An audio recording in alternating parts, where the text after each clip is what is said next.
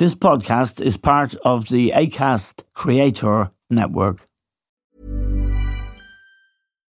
Here's a cool fact a crocodile can't stick out its tongue. Another cool fact you can get short term health insurance for a month or just under a year in some states.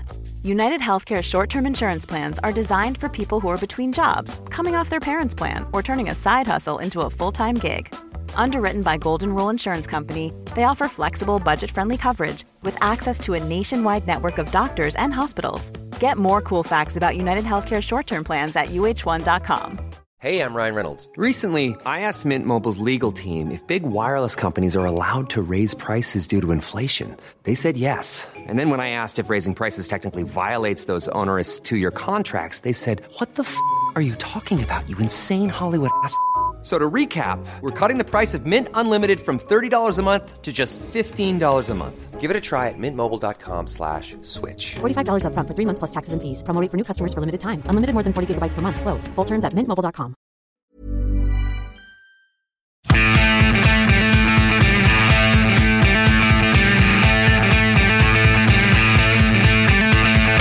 Hello and welcome to The Stand with Eamon Dunphy.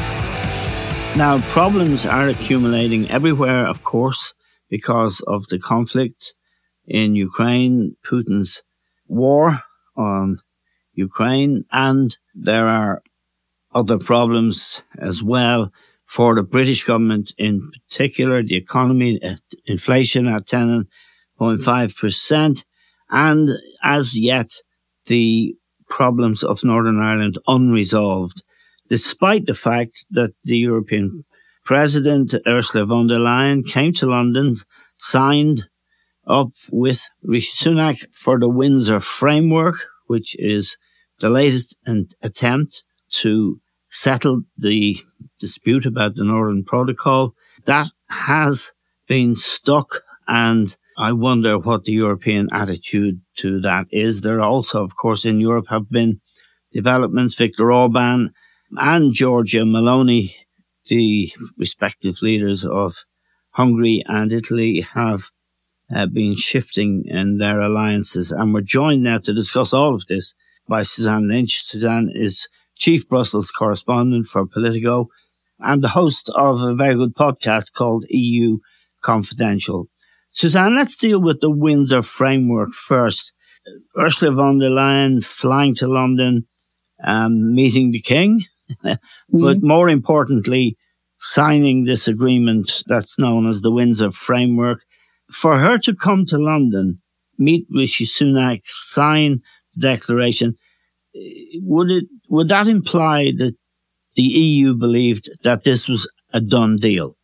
I think it very much did, Eamon. I mean, there was a lot of pomp and ceremony associated with that visit over on the Eurostar uh, by Ursula von der Leyen uh, to to England, um, and there was very much a sense that her presence there was suggesting this is signed, sealed, and delivered. So already we're getting a sense that you know the EU has moved on here. Just last week, we had an EU summit where all the 27 leaders were gathered for two days, including the Taoiseach Leo Varadkar. And, you know, nobody was really talking about the Windsor framework. Nobody was talking about the UK. Now, the leaders did have to kind of give their assent earlier in the week, last week. Uh, there was a meeting of EU ministers and they had to kind of give the green light to two kind of procedural um, matters that have to be uh, agreed at the EU level for the Windsor framework to take effect. But this was always seen as quite technical and that there'd be no big pushback. And that's really what happened there. So the ministers kind of signed off on that, said that's fine. Effectively said they're happy with what uh, Ursula von der Leyen agreed and are ready to move on. So now what you're hearing here is a lot about, um, I was at an event this week where there was talk about, you know, maybe a new chapter for Britain EU relations in yes. the sense that we've already seen some cooperation on Ukraine. Uh, but also on the issues like sanctions and all those bigger geopolitical issues. They're hoping now that this can kind of unlock a bit of that. Although there was a cancellation of the King's uh, trip to Paris this week because of the strike. So yes. um, that, that didn't happen in the end. Uh, no, but uh, the the question is the DUP are the ones holding this up. Mm. Sunak has managed to confront his own European research group, hardline backbench uh, Brexiteers, successfully, really, despite uh, Boris Johnson supporting them. The problem is delivery, and the problem remains the DUP. Is Europe's patience endless on this matter? Because they've, it seems to me that they gave away rather a lot in the negotiations in terms of the jurisdiction of the European Court, for example. Yeah. Uh, yeah. No, you're you're right in that like part of the trick of this was that both sides could kind of claim victory. And I think it's in the EU's interest that as I said there, you know, it just kind of gets passed here. There's not big scrutiny of it. Everyone says, great, it's it's it's finished, we're happy with it. But if there's a, st- a, situation now, which is now likely, obviously because the DUP is not backing this, that the whole thing now is up for discussion again, I think that's dangerous ground because yes. then you're going to get more scrutiny. People saying, well, hang on, what's going on here? We thought this was finished, etc., etc. And as well as the EU countries that signed off on it last week, the European Parliament has to do some work and it, it, has got a procedure to go through. And, you know, you've got MEPs down in, in Strasbourg and here in Brussels who'll be looking at this. And some of them may be uncomfortable with the, you know, the rights that the, this, that Northern Ireland is getting, even though the UK is not in the EU. Like there were a few whispers about, oh, well, is this a precedent for, yes. for other parts of, um, Europe on the fringes say that are not really in, not really out, you know, and, yes. and the Irish have had to argue, no, no, this is a unique situation because of the history in Northern Ireland and that, we don't want a land border, etc. But I, what the Irish uh, position would be uh, is that they don't want this conversation to restart and have these kind of more, you know, prying eyes, if you like, or more scrutiny of what was agreed, because then questions could be asked by MEPs about exactly what they're signing up to. Now, our understanding around here was that if the UK didn't deliver or didn't make an effort, a successful effort to deliver, that the issue of trade was very much on the agenda, the possibility of a trade war. There are, uh, the British economy is in rag order. They need a, a, trade war like they need a hole in the head. Mm. But if they can't confront the DUP successfully, and they are still holding out. How bad can this get for, for the for the British government? It can get very bad. If this was to derail and uh, unravel at this point, I think ultimately we would be looking at a trade war. Yes. And this is where, you know, this is where the EU, le- like the fact that it didn't come up among EU leaders was a good sign last week. The EU leaders are happy to let it be dealt with at a kind of lower institutional level. But the moment, you know, it gets up to the uh, level where you've got like the, the, prime ministers of the big countries like France and Germany, for example, getting involved, like we saw back obviously at the top of the ne- height of the Brexit negotiations a few years back. Well, then, you know, that's a sign of trouble. So, um, the fact is that, you know, Germany in particular and France, and, and I think one of the big stories of Brexit of the last few years has been the hardening stance of Germany on this, uh, particularly yes. under the well, relatively new Chancellor Olaf Scholz. Obviously, Angela Merkel was in charge for most of the Brexit negotiations and indeed the Brexit vote. But he, in particular, did not have a good relationship with Boris Johnson. Um, and really, you know, is in no mood to start any kind of uh, renegotiation of this. He's got his own problems. He's got a coalition government he's trying yes. to keep together. Um, he's got, you know, Germany are really facing all these economic consequences of as they try to get off Russian gas. There's a whole debate now about China and how far do you decouple from China. You know, they've bigger, they've, they've big economic issues themselves. Yes. Like no more than any other country in Europe with the cost of living crisis and, and those political fragilities in Berlin with the, this three party coalition, you know, there's no appetite to go any further, I would say, to assuage uh, UK concerns. I think Europe felt they went as far as they can go. As you said there at the beginning, they did go really further than people would have thought. And uh, there is certainly no mood to reopen this again if it is to unravel now because of the DUP.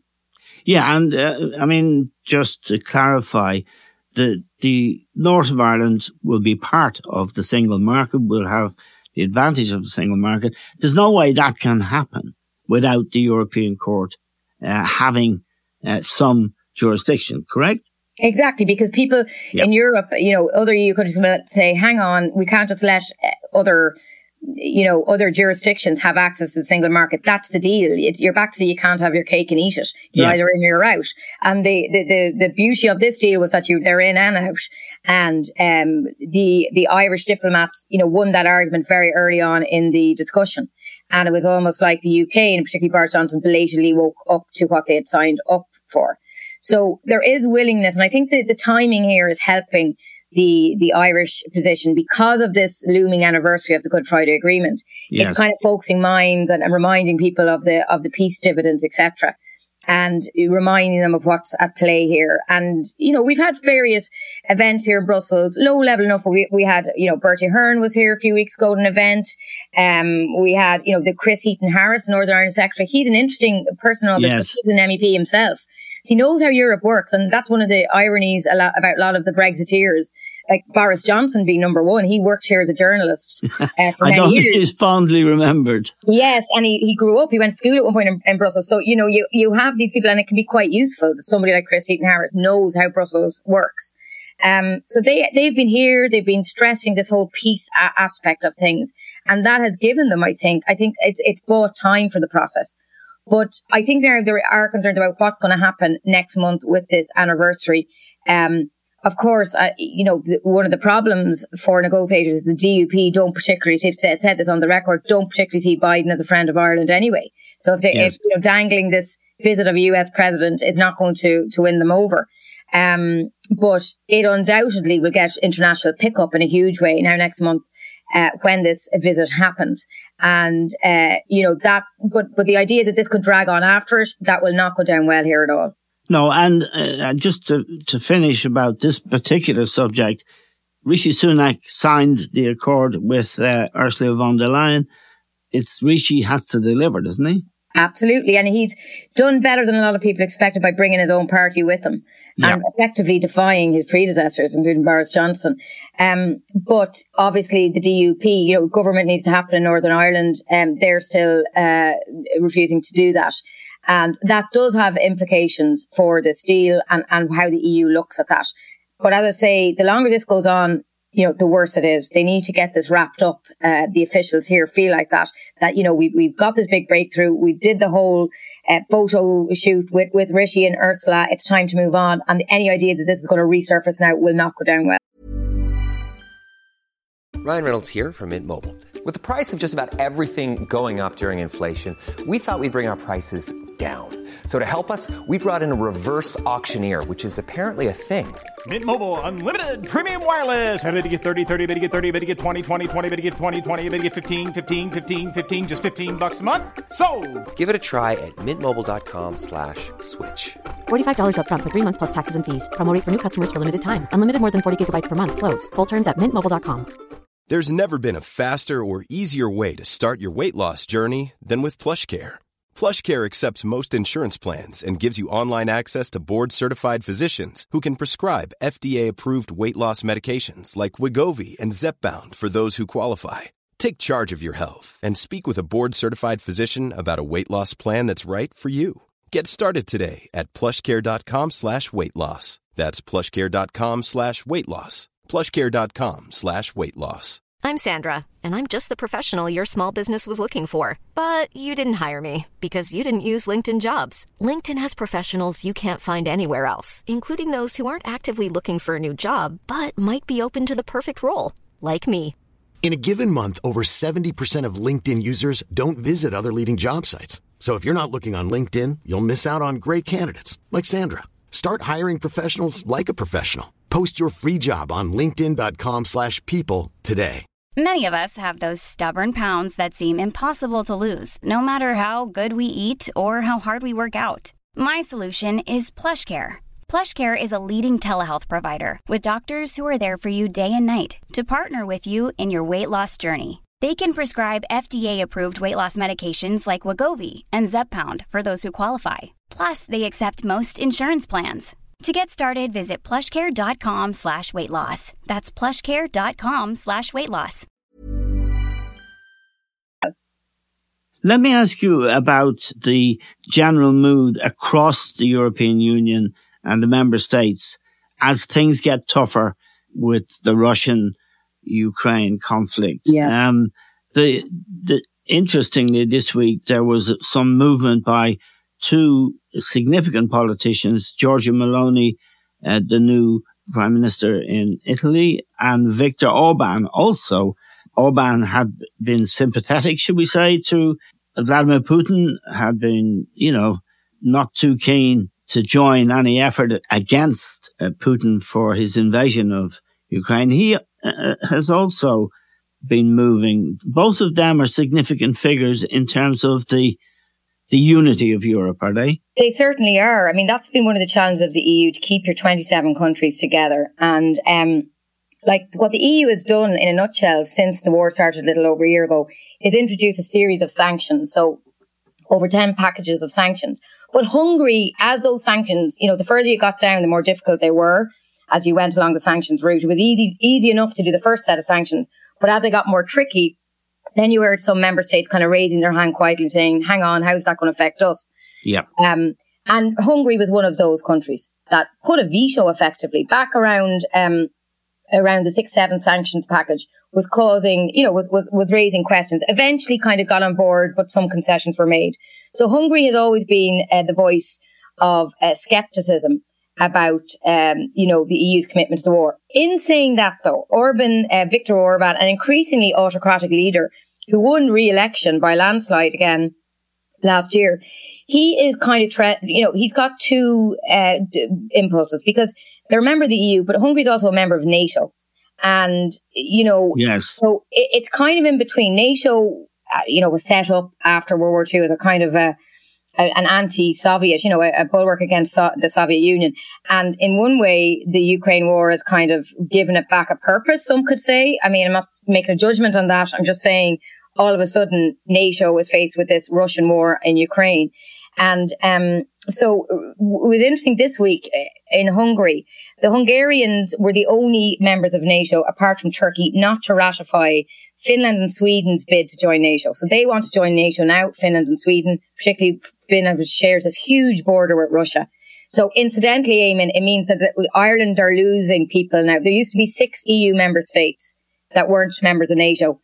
After yes. Finland and Sweden join NATO, if they do, if this is ratified, there'll only be four. So yes. the numbers are dwindling, you know, of the of the neutral EU countries. But but anyway, the Hungary had been kind of holding out on ratifying the Finnish and Swedish uh, bid. So this week, uh, Hungary did just uh, earlier on on Monday vote to ratify Finland's membership into NATO, but it's kind of copying Turkey in that it hasn't made a decision on Sweden. They were supposed to kind of go together.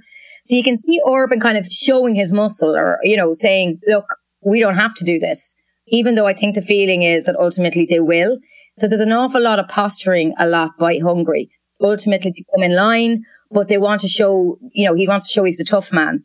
Yes. Uh, as long as possible and, and manages to push it just as far as he can before ultimately kind of going in line before the EU. I mean, I've heard people say that here during the EU summits, he was here last week, for example, and there wasn't a word from Orban that he, yeah. you know, he's in these meetings and he doesn't say much. Well, there is a financial consideration, Suzanne, isn't there?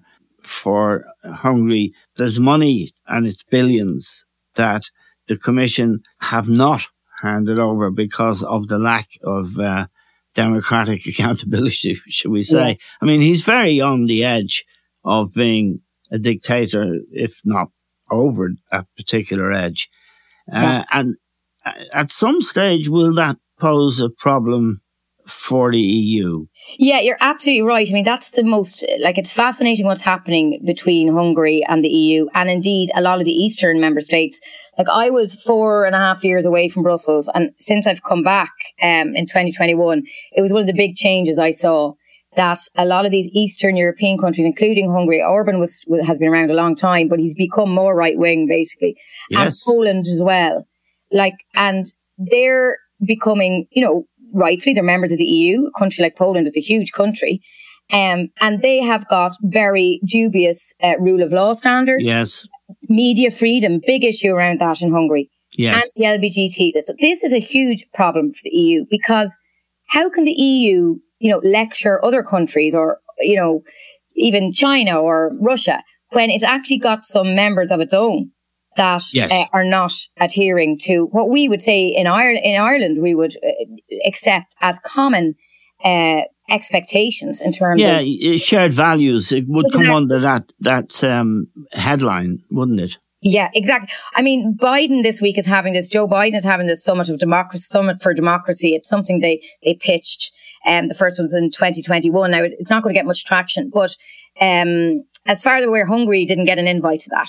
So you've got the situation yes. that like the US is not even inviting a member of the EU. So it, it's a big problem for Europe. And but as you said there, yeah, they have it, it's very complex and it gets very technical. But effectively, the EU has withheld money uh, from yes. Poland and Hungary as a kind of carrot and stick effect to try and get them to change.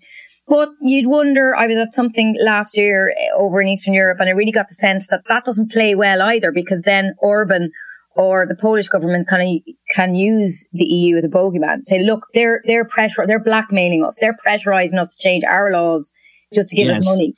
The, who who has the the biggest stake or well, carrot or carrot in this? I mean, it, it is a kind of shadow over the EU that you have a guy who's kind of not much of a Democrat Mm-hmm. He, he is, as you point out, uh, Suzanne, he's up in the ante all the time yeah. uh, on press freedom, gone, rule of law, virtually gone. Mm-hmm. And is that sustainable?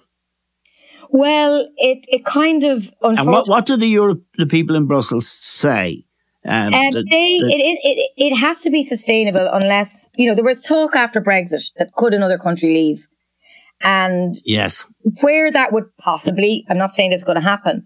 People were looking at places like Hungary, that it's no longer compatible, that it, it sees itself, you know, its values, etc., as you just mentioned, yes. are not values of the EU and the EU has standards to join the EU. But there's a really interesting, the EU for when those East Europe, Central and East European countries joined, a, a big bunch in it, 10 of them joined in 2004. And there's a paradox to the heart of the EU. The EU is actually more powerful when it when it, it can exert influence on countries who are trying to get into the bloc. But yeah. once they're in, there's very little you can do. Right. So, eh, you know, what can they do now? I mean, they're in, they're, they're members, they've got votes, they, they, they, they deserve representation. But I think ho- Poland is actually the bigger concern. Um, Poland, and, and what's happened, because it's of its size, it's a huge country. It's one of the biggest, uh, countries in terms of population in the EU. You know, yes. you can't ignore it. Um, it's got a population nearly 40 million. So much, much bigger than Hungary. And now what's happened in the last year is that Poland has really occupied, and rightly so, a lot of people would say, the moral high ground because it took a very strong view yes. on the Russian invasion. It took in so many refugees. It's been leading the calls for help for uh, for Ukraine. And in fact, it was interesting last year, the, the Ursula von der Leyen gives her big speech. It's called the State of the Union, um, a kind of a copycat of the American State of the Union speech, yes. but gives it every September in Strasbourg. And last year I was there and it was interesting. She kind of made some comments saying, we didn't listen to you enough, our Eastern members. You were right yes. about Russia. So, you know, people, they've, they have got a lot of kudos, rightly so. So it's very difficult for the EU to say to Poland, oh, listen, we're going to hold back your money because you have to change X, Y, and Z when they're actually being to the forefront on the Russian thing. So now it is interesting. There are elections in Poland later this year. So that's going to be hugely interesting. Yes. Uh, and everyone's going to watch that. But um, and Donald Tusk, the former head of the European Council, a really interesting guy. He was involved with the solidarity movement. He's very involved now in opposition politics. So that's going to be something interesting to watch at the end of the year. Yes, and Poland have said that if Putin goes much further, they will go to war. Mm-hmm. Um, and there is a question of Moldova, and uh, there, it's very, very tricky. But the, the Poles are prepared to go to war with Ukraine, they say. But mm. as you, it, that buys them a bit of credit, perhaps. Yes. But the long term compatibility, should we say, between uh, Hungary and the rest of the EU and Poland and the rest of the EU, it is a problem, isn't it, for yeah. the for the EU? Because I mean, if you go back to Giorgia Meloni and Italy now, Italy is a huge country it has massive problems, the economics and also geographically with the immigration issue. That's another country that isn't exactly sharing European values or might not in the future. Absolutely. I mean, her election was greeted with much trepidation here in Brussels. You remember she took over from Mario yes. Draghi, Super Mario, who was um, former head of the ECB, who was very well respected here. Um, and there were a lot of fears. Now, it, it, she's again when she comes to these EU summits, has been you know relatively uh, low key. And again, it comes down to money, Eamon, because the, yes. the Italian economy is so big and has been so uh, well troubled in some ways for a long time uh, that um, it when the EU announced its big recovery fund back during the height of the COVID pandemic, Italy uh, was standing to to receive a huge amount of money. So it kind of and but there are conditions to that. Yes. So she knows that her population, her citizens know that they want to get the EU money, and um, so she's not going to jeopardize that. Right. But, so money is is the the big carrot. Yeah. Yeah. Uh, and that was the same with us when, when you're probably too young to remember when Albert was Albert Reynolds was Taoiseach waving. No, I do remember. I do remember waving a check in Edinburgh. Yeah, yeah, yeah, yeah. You see, we're it's it's interesting the way that that we we were once those you know the more of a recipient of EU money. So you know she knows that, but there is. I mean, she's she's very right wing, um, and some of her. I mean, again, she's got a coalition, which is interesting as well because it always changes things but what her big issue when she's fighting on now, what I think her focus is, is the migration issue.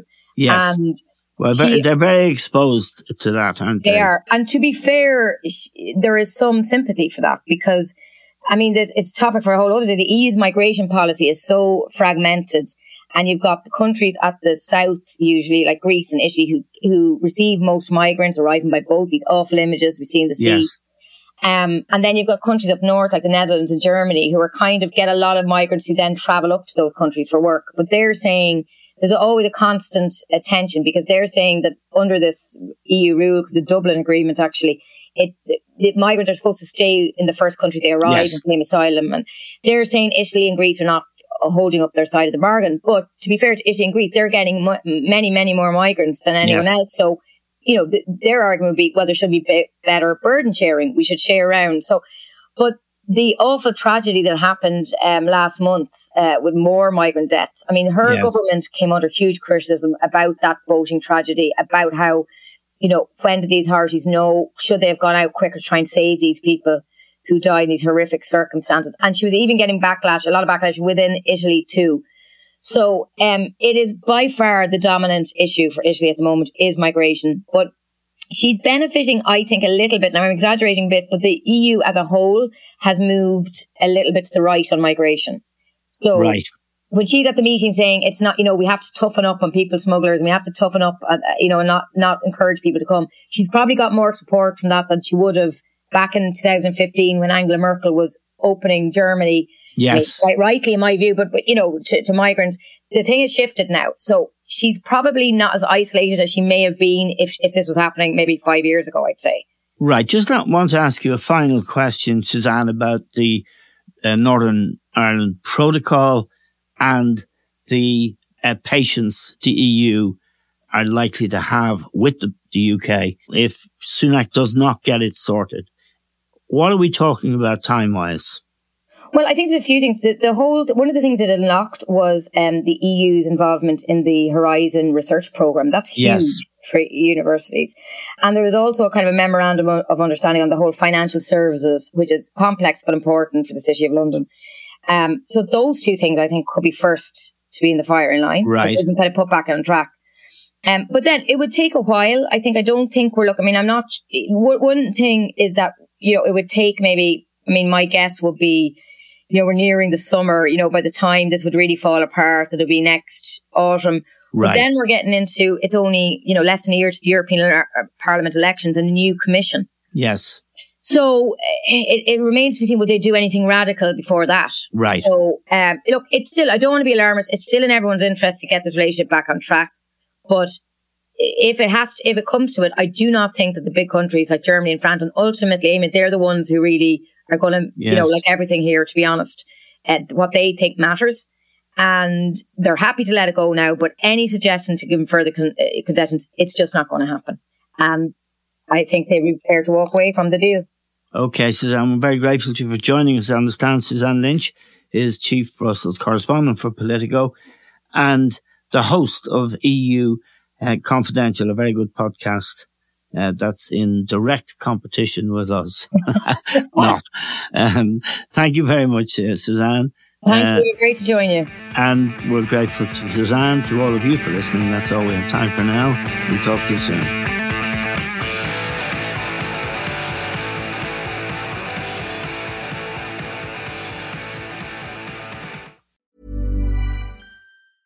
Even when we're on a budget, we still deserve nice things. Quince is a place to scoop up stunning high end goods for 50 to 80% less than similar brands. They have buttery soft cashmere sweaters starting at $50, luxurious Italian leather bags, and so much more. Plus, Quince only works with factories that use safe, ethical, and responsible manufacturing. Get the high-end goods you'll love without the high price tag with Quince. Go to quince.com/style for free shipping and 365-day returns.